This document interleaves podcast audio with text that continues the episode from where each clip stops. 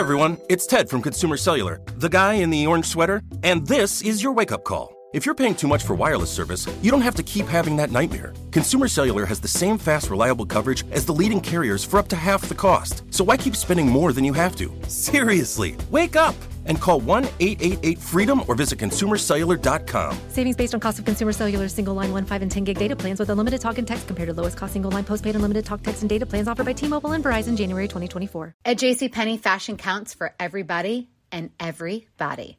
The weather is getting warmer and it's time to swap my winter layers for fun, vibrant, and cool clothing with so many fun things happening this spring, like Mother's Day and the Wind Down Tour. It's hard to find great looking clothes that fit you just right. That's why I love JCPenney. JCPenney has so many stylish and comfortable options for so many different body types. I've been blown away by their selection and everything hugs my body in all the right spots. Refresh your wardrobe this spring with style that gets you. Something to wear that fits your favorite moments of the season at prices that feel just as good. Discover brands that get you and put style and comfort first, like Worthington and Liz Claiborne for her, each in women's petite and plus sizes. Here, spring comes in all shapes, sizes, and colors. JCPenney, make everybody count. You can work from the road while turning your vehicle into a powerful high-speed data Wi-Fi hotspot with AT&T in-car Wi-Fi on a network that covers more roads than any other carrier. Connect up to 10 devices and stream conference calls. Finish up that presentation or answer last-minute emails. Go to att.com slash in-car Wi-Fi to see if you're eligible for a free trial today. Based on independent third-party data, always pay careful attention to the road and don't drive distracted. Wi-Fi hotspot intended for passenger use only when vehicle is in operation. Compatible device and vehicle required.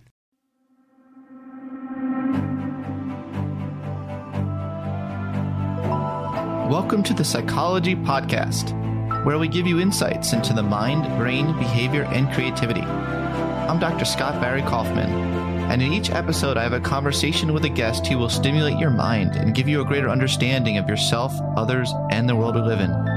Hopefully, we'll also provide a glimpse into human possibility. Thanks for listening and enjoy the podcast.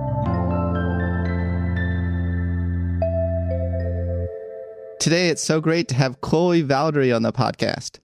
After spending a year as a Bartley Fellow at the Wall Street Journal, Valdary developed the theory of enchantment in an innovative framework for social emotional learning, character development, and interpersonal growth that uses pop culture as an educational tool in the classroom and beyond.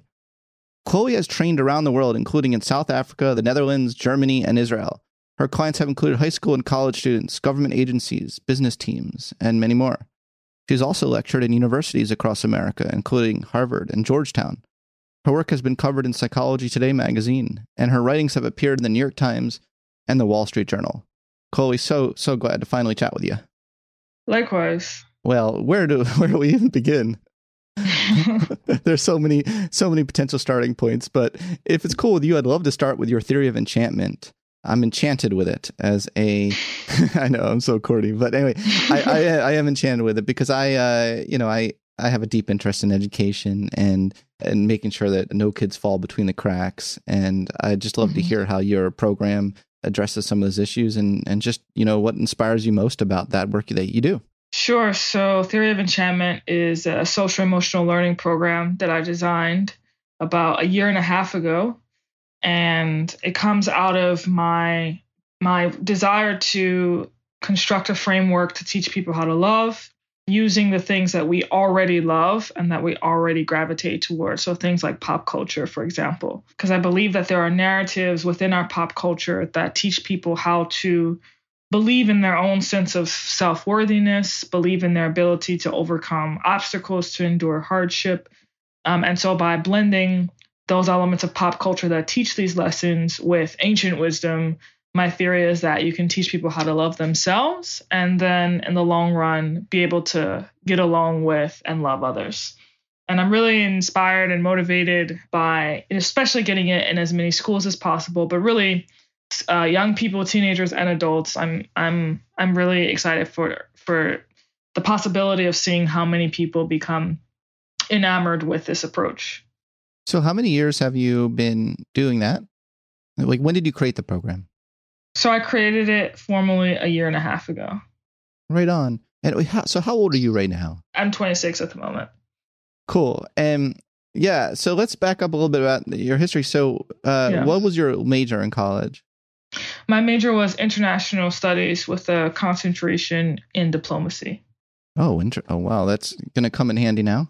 yeah, no, very nice. I think so. You're, you, you're applying it. Well, I wouldn't say you're applying it on Twitter. You're applying those Yeah. principles. Uh, Definitely trying my best. yeah, it's much much needed. More more people like that on social media and and in the world uh, broader. So when did you get interested in education? So what was the point before you created this program where you're like, wow, there really Yeah. is this need? So basically, after I graduated, I graduated in 2015, and then I moved to New York in uh, the summer of 2015 because I got a job at the Wall Street Journal. So I was at the Wall Street Journal for a year working on the op ed desk. And um, for nine months while I was there, I worked on a thesis that ended up being the catalyst for Theory of Enchantment. And I was trying to, again, figure out how to create a framework for teaching people how to love within the context of conflict and diplomacy, because that was my background. Um, but there was no framework that specifically and explicitly laid this out. Like, how do we get people to learn how to love? There were frameworks of how do we get people to stop fighting each other, Yeah. but not necessarily, you know, to start loving each other. So I, cr- I created a thesis, came up with a theory, and then lectured on that thesis for two years. Uh, and then increasingly, when I would lecture, I would get the response from parents and from people from all walks of life uh, saying, hey, this isn't just applicable within the context of conflict resolution, it's also applicable within the context of social emotional learning in the classroom. But when you're talking about high schools, when you're talking about interpersonal matters, when you're talking about just trying to create a society with more human flourishing in general. So you might want to consider taking what you've done and expanding upon it and building upon it and developing it into a full course. So enough people told me that, and I decided to run with it. Awesome. It's I see some parallels there with the field of positive psychology that I work in, where we don't treat moving from negative ten to zero as you're being done. Mhm. When you go to see a therapist, it's like you come in with a therapist. I'm anxious. I'm anxious. And your your goal really isn't just to not be anxious anymore in life. If you actually ask people Mhm. what do you actually want in life, it's much more than that, right? So I see some great uh, confluence there.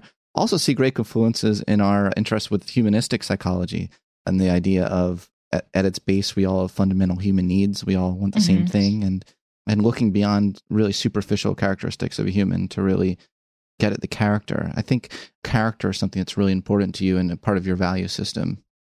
Definitely. Yeah. I think, you know, one of the first things that we teach in the theory of enchantment is the first principle, which is treat people like human beings, not political abstractions. But then we have to do the work of educating people on actually what it means to be a human being, uh, what it what it means to have to navigate this human condition with all of its imperfection, um, with all of the suffering that's a part of that comes with life because we are mortal, and so that's inevitable that there will be suffering in life.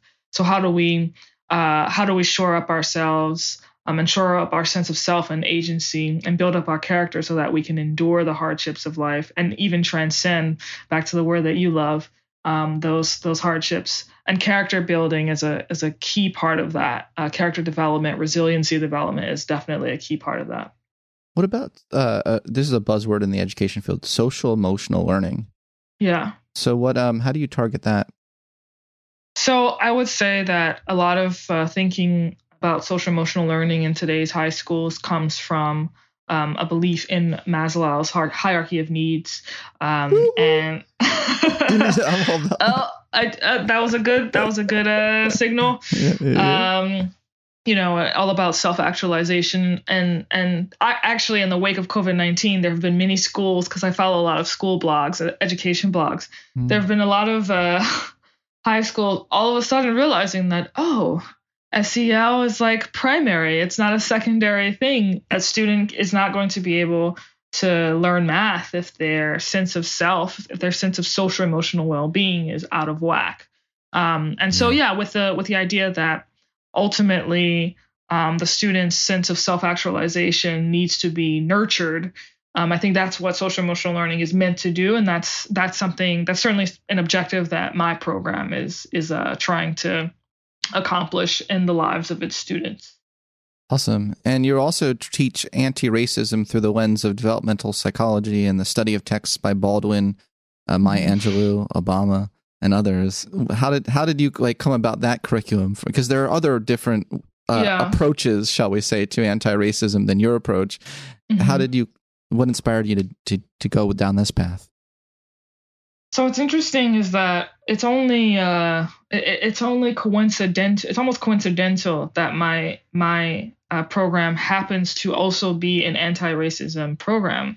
Um, and in that sense, I mean that yes, like the the rich texts that the theory of enchantment pulls from to teach character development happen to be uh, texts from some of our most uh, incredible leaders um, in the contemporary sense and some and many of those incredible leaders are African American, uh, and so they include James Baldwin, as you said, Dr. Maya Angelou, um, Ralph Ellison, uh, and, and others, and Dr. King, whose whose writings we also teach um, in the course. And so, in that sense, I teach anti-racism in a, a I think a far more integrated way than some of what I've seen online and some of the programs that I've seen being um, promoted. Uh, and part of the first this goes back to the first principle of the theory of enchantment. Part of what we teach to supplement that is uh, to teach people how to not caricature each other, to teach people how to not stereotype and reduce each other to immutable characteristics like race.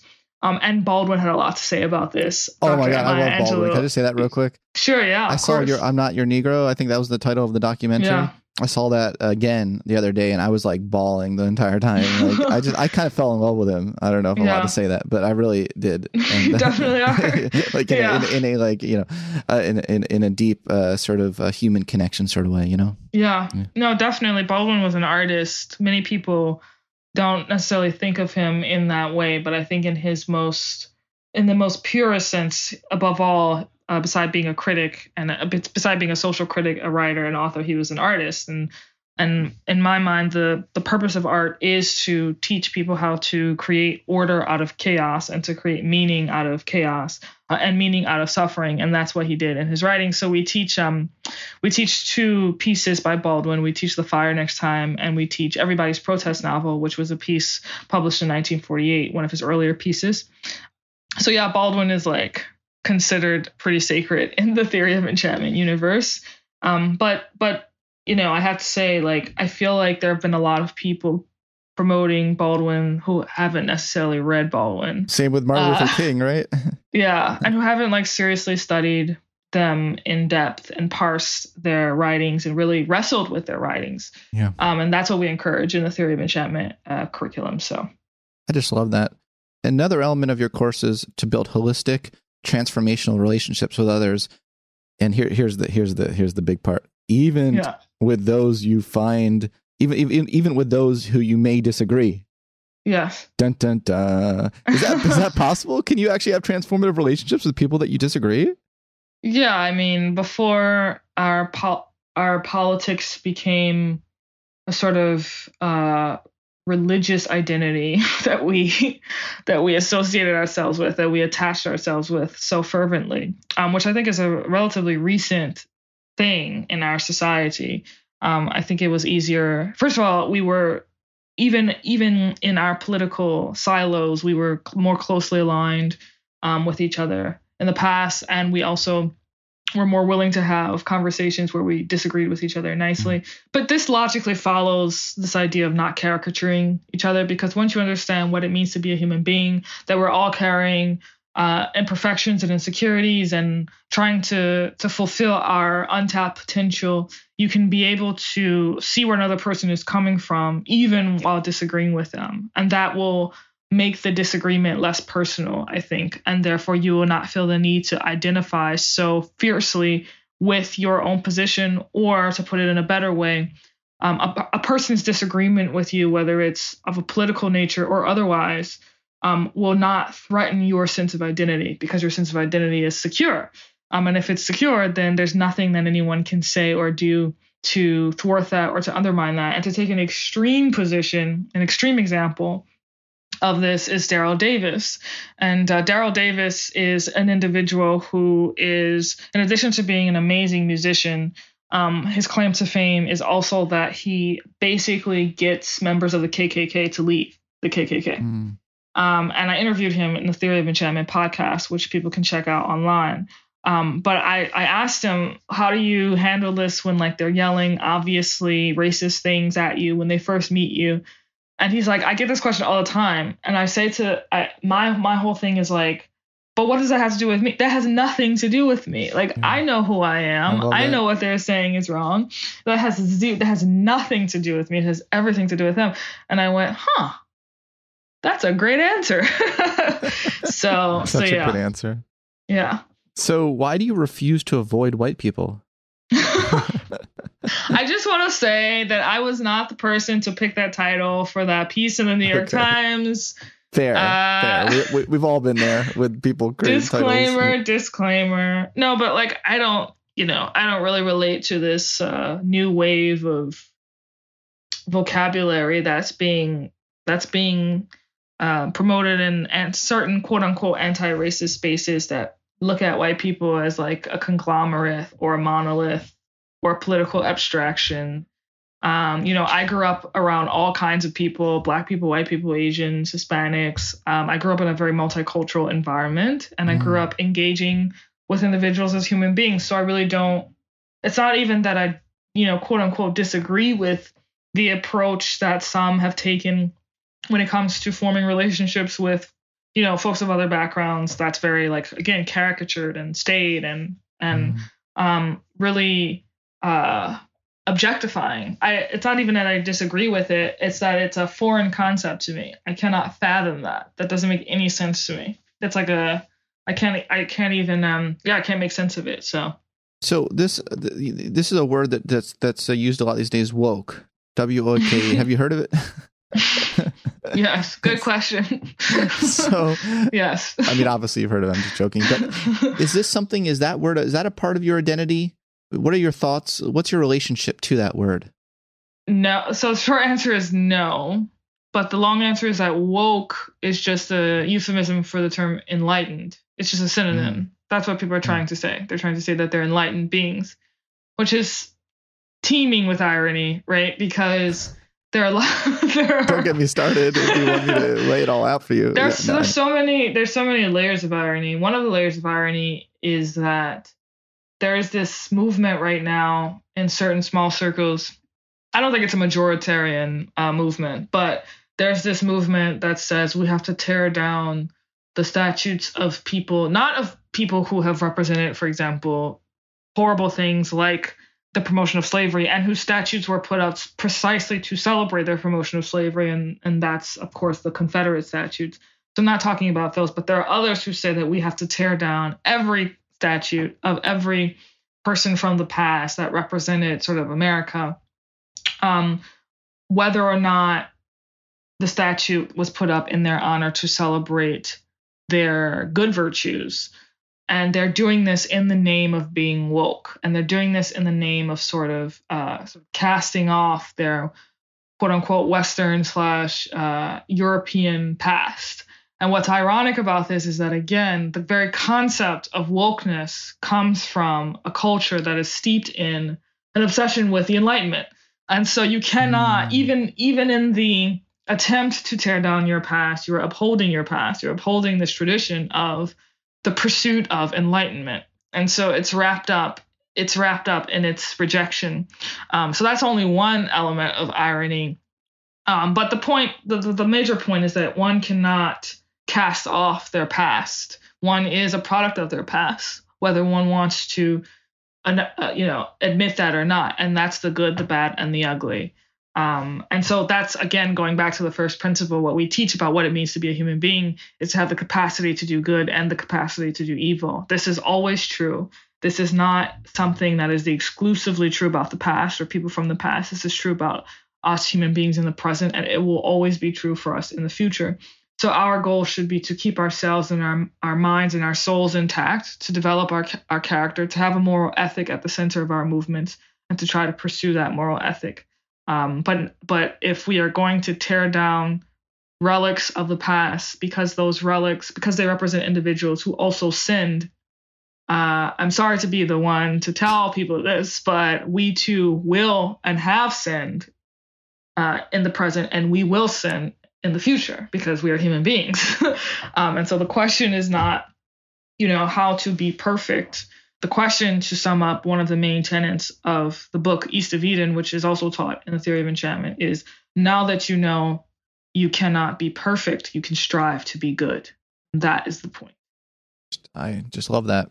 Uh, another irony is that the idea of enlightenment. See, I didn't even connect it to the uh, that that period of human history, the enlightenment period. Mm. I connected it to the Buddha when mm. I when I mm. heard that word, and kind of enlightenment that uh, Zen Buddhists talk about, or, or mm. monks, mm. you know, who spend their whole lives meditating, is one where there's a oneness with all mm. of the rest of humanity.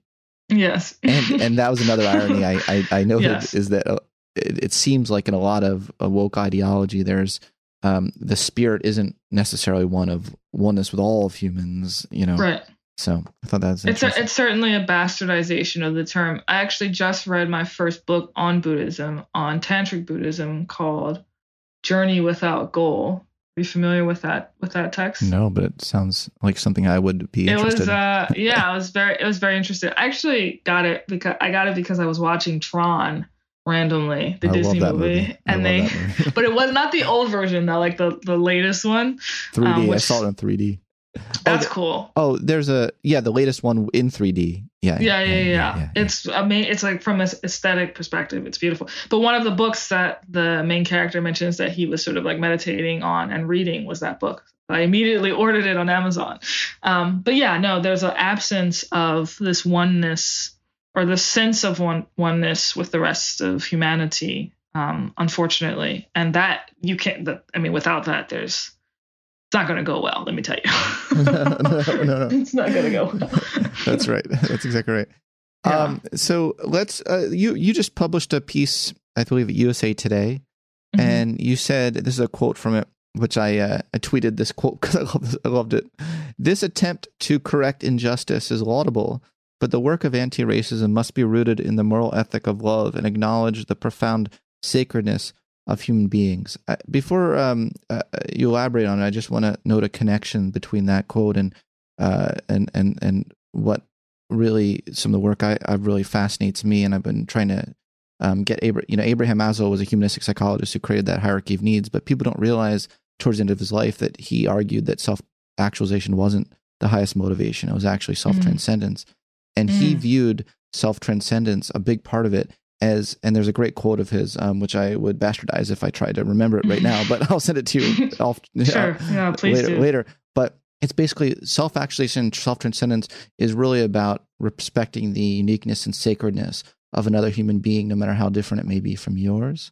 Mm-hmm. And that's really, you know, some people like talk about self actualization as though it's this really selfish thing and and mm-hmm. and they misattribute his ideas in that way and, and it couldn't be farther from the truth he actually saw self act like you're never fully self actualized unless you you try to you appreciate the self actualization of another human.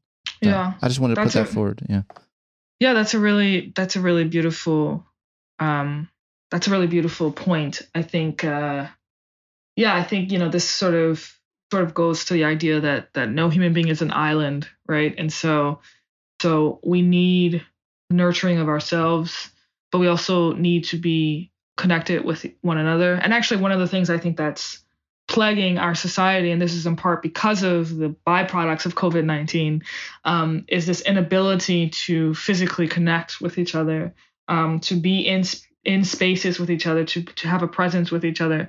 One of the things I'm personally missing is like music and and and dance and concerts and things like that, because that is where I get a lot of my uh, spiritual nourishment is being in spaces with other people where we can actually connect over music. Um, and so, because that has been uh, decimated because of COVID 19, and there's no experience of synchronicity and there's no experience of physical connectedness between individuals, um, we're we're lashing out, I think, in in some ways that are that are very harmful. And I think that that reflects that teaching by Maslow. Completely in it, and your it also uh, reflects your own philosophy. You say to humanize a person is to treat them in a way that honors this complexity. Why do you think humans have such this tribal tendency that that overrides their ability to see greater complexity? It's almost like it's a more powerful innate drive than the drive to transcend it. So it's a great question. I would say, based upon my experience, I think that human beings, societies, aren't always exposed to the fact that we can transcend, that we are capable of transcending. I think that the media plays a, a really unfortunately negative role. I won't say the media as if it's a monolithic, you know, thing because I use so much media in theory of enchantment. so that would that would be unfair. But I think that I think that we're siloed and a lot of the media that we are exposed to is only uh, showing us those tribalistic tendencies, is only showing us our capacity to descend into um, our base instincts, and it doesn't show us enough um, our capacity to transcend.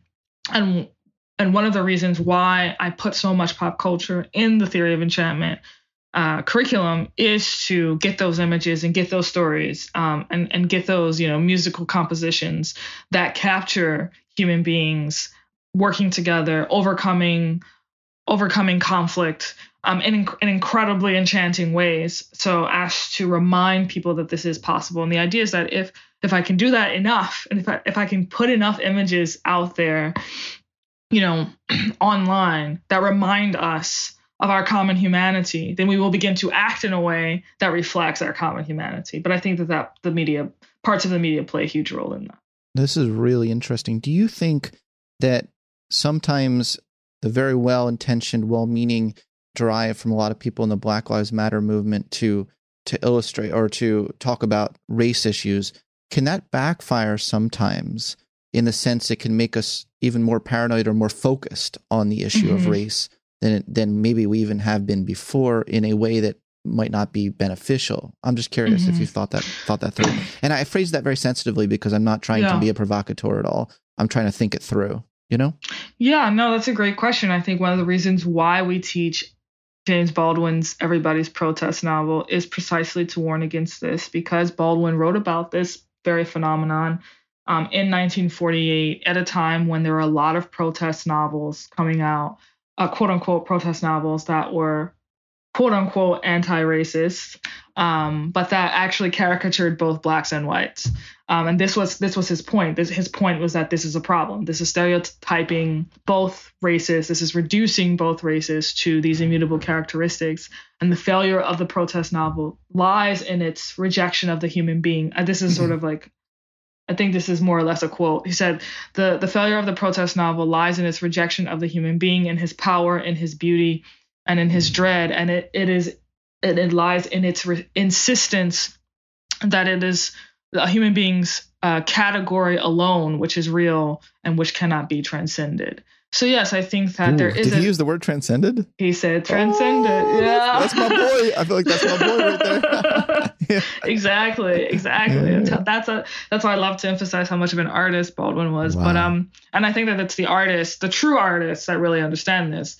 Um, Ralph Ellison, of course, also talked about this a lot in his writings. But um, so yeah, I think there is a danger it's important to highlight injustice um, and when it when it happens along racial lines, but we must not lose sight of the fact that if we reduce each other in the name of ending that injustice, we will be at risk of perpetuating the very thing that we're trying to end.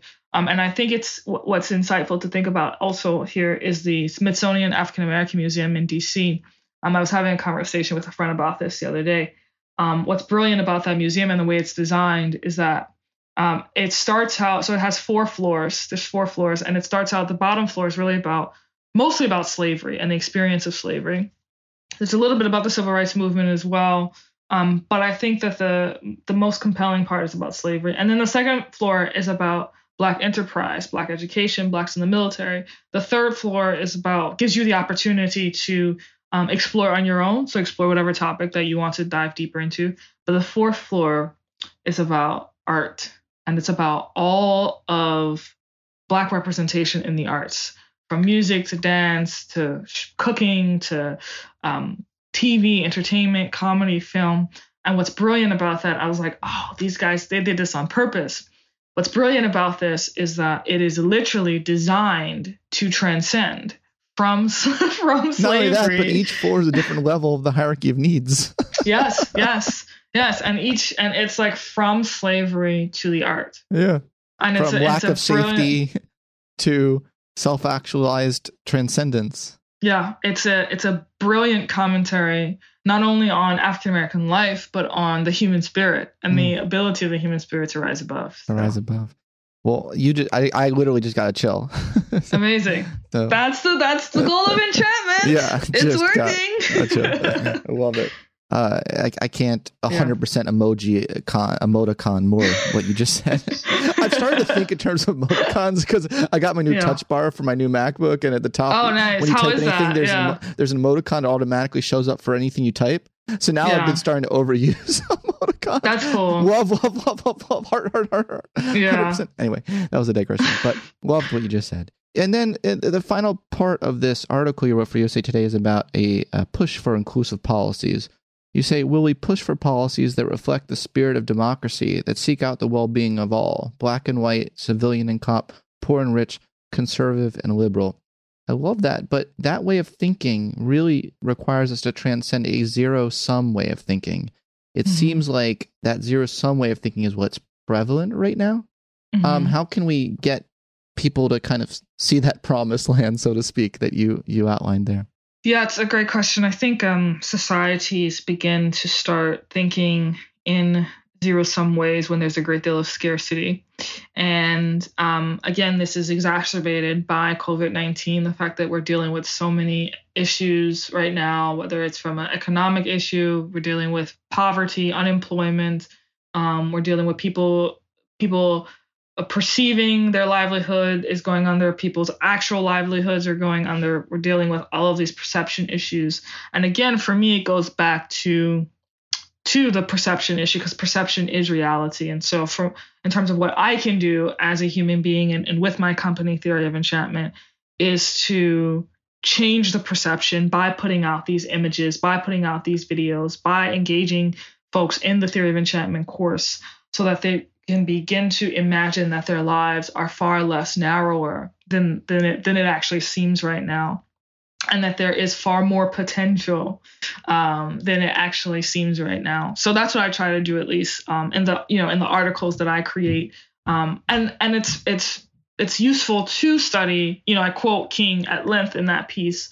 Um, it's useful to study those who have come before us who had to endure incredible discrimination racism hardship and it's it's crazy to me because it's like obviously if these people of incredible moral strength, moral fiber, and caliber were able to have this wide, expansive view of humanity yes. and of our ability to transcend, then surely we in 2020 can adopt some of their outlook and arm ourselves with the love and the grace that they armed themselves with. I mean, we are we are on one hand dealing with incredible problems of scarcity um, but on the other hand, we're nowhere. It's I think it's no way in no way, shape, or form comparable to what you know many who came before us endured.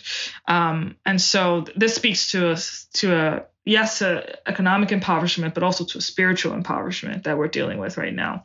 And I hope that theory of enchantment can speak to that and help change that. I love that, and you know, technically, it, someone could make the case there's more slavery around the world en masse now sure. than there was in 1870. So it seems like we, we, we, there's a lot to address in this world, right? Yeah, writ large, yeah. and really get, getting it. You know, great. I love what you're saying, and I thought maybe we can transition to some Twitter questions. Okay, sure. I don't know if you saw. oh boy.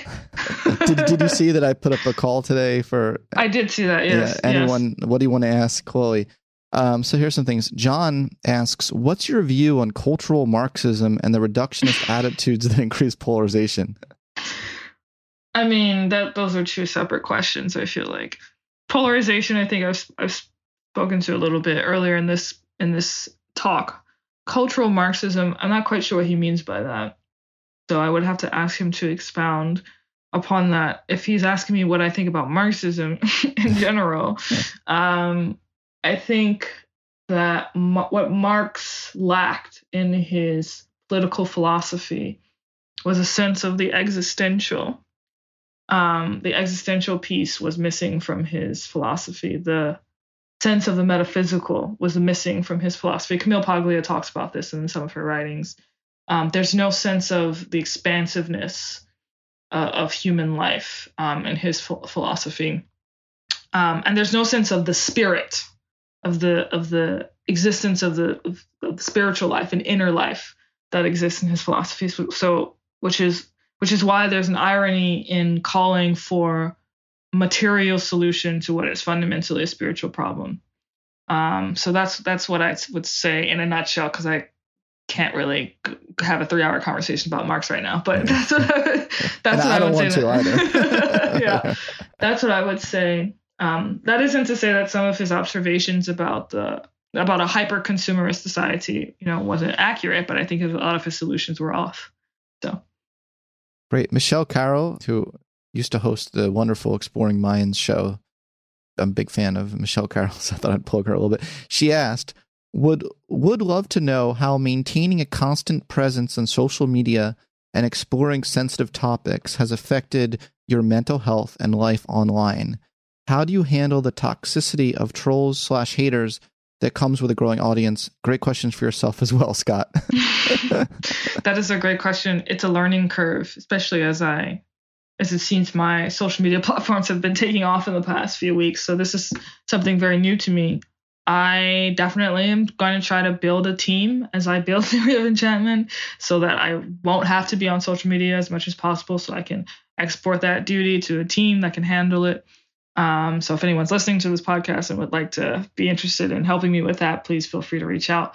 But I also like, you know, try to engage in my own forms of practice. I meditate for an hour every single day. I try to read every single day, like do some long form reading for two hours every day. And I also try to practice dance and making music on my uh, uh, at least once a week, um, whether that's actually producing music or playing guitar um, and or dancing. So those are some of the ways that I try to maintain sanity and balance and stay off my phone as much as possible. I think that's very, very smart. Mm-hmm. Very smart. Jacob Forensic asked some questions which you may not want to answer, and if you don't, I'll just edit it out. I totally respect that. One is what problems she has with David Rubin. That, oh. That's one question. And the second question, yeah, and I'll I'll just answer. I'll qu- put to both questions, and feel free to pass on both of them. The second one, it, this is a double whammy. What would you tell Candace Owens on her intentional misinforming of the public for personal political gain? Do you want to respond to either of those two? So I'm not going to respond to the Dave Rubin one, but I, I will respond to the Candace okay. Owens. My message to Candace Owens is first of all that there's there's a lack of internal moral consistency message. So I was actually thinking about this the other day.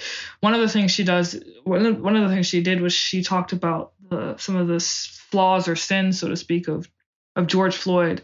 Um, she talked about George Floyd's rap sheet for example, and um, suggested that that rap sheet, that criminal rap sheet, should should sort of um, stop us from make turning him into a martyr. Uh, and there there's so many there's so many things here because you know it's ironic because on the one hand, Candace Owens talks about criminal justice reform, um, which is rooted in this idea that the worst thing that you do shouldn't shouldn't define you. You shouldn't be defined by the worst thing you've done. So on the one hand, she's promoted that. And on the other hand, she says that this sin that George Floyd committed should stop him from being um, a symbol of a, a, lot of our protests.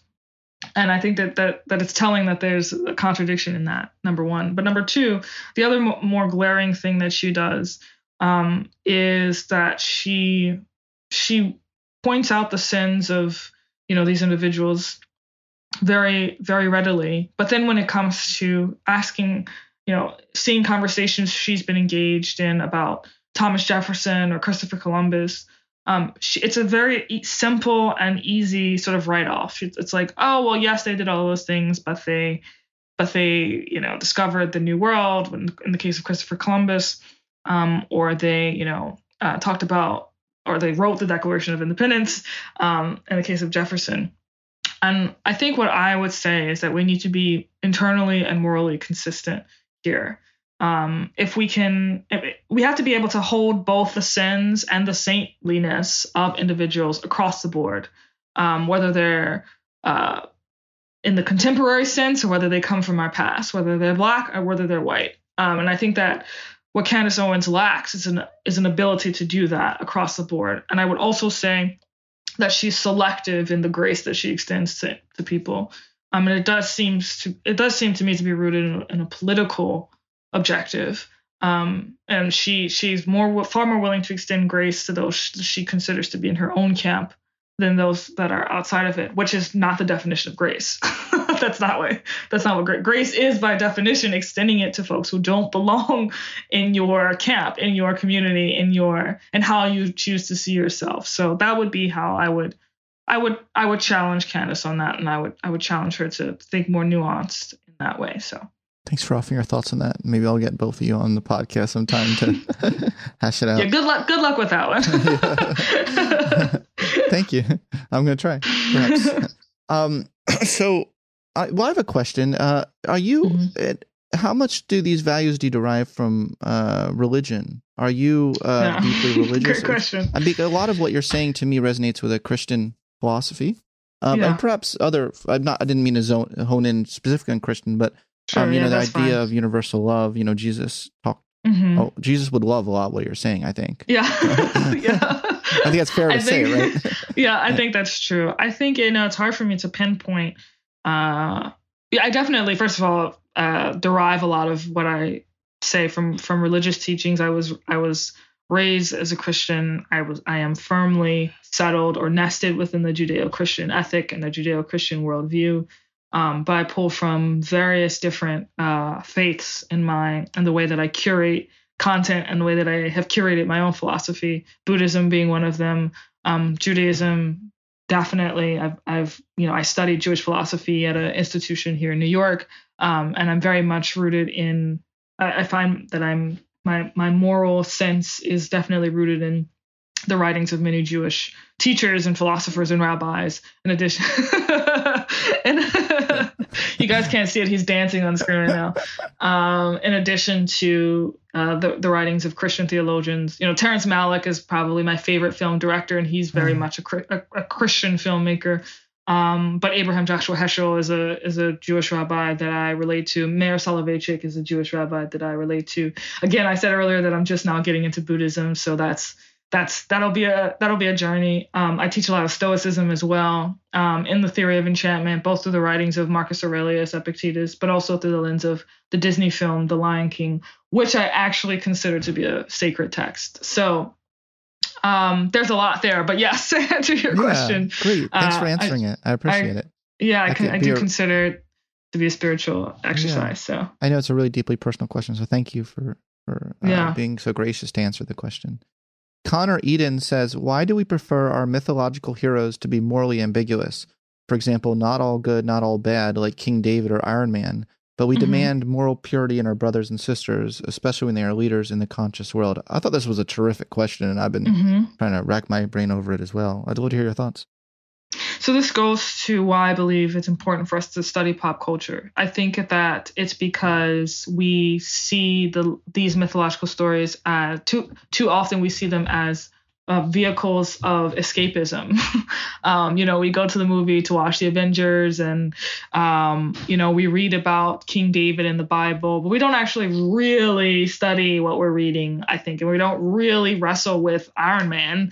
We don't we don't really wrestle with the character of Iron Man. We just we go don't. to the movies, we see the Avengers, and then we move on, right? Um, and and so what I'm trying to get us to do, and especially to young people, is to consider that the things that they gravitate toward have deep lessons, deep wisdom to teach them and to teach us. Um, and so I'm trying to get us to pause and reflect instead of rushing onto the next movie um, for purely entertainment purposes. And so I think that's why we don't actually take take these mythological teachings seriously, as serious as we should.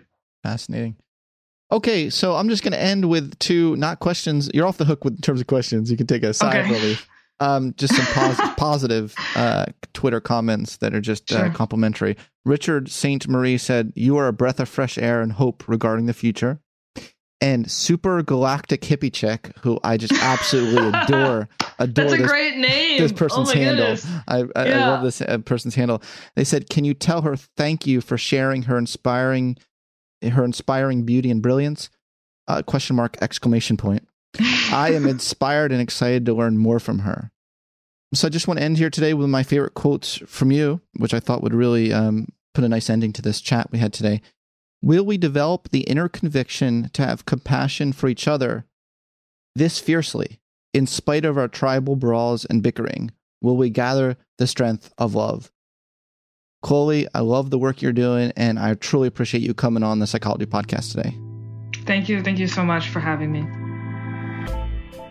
Thanks for listening to this episode of the Psychology Podcast. If you'd like to react in some way to something you heard, I encourage you to join in on the discussion at thepsychologypodcast.com. That's thepsychologypodcast.com. If you can, please add a rating and review on iTunes. I read all of the reviews and really appreciate your feedback. Thanks for being such a great supporter of the show, and tune in next time for more on the mind, brain, behavior, and creativity.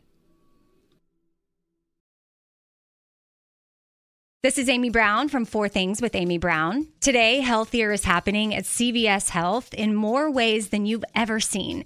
It's wellness destinations for seniors, including select locations with Oak Street Health and CVS Pharmacy. It's doctors, nurses, pharmacists, and everyone in between offering quality care and support virtually, in person, and on the phone. It's in home evaluations through Signify Health and meeting mental health needs through Aetna.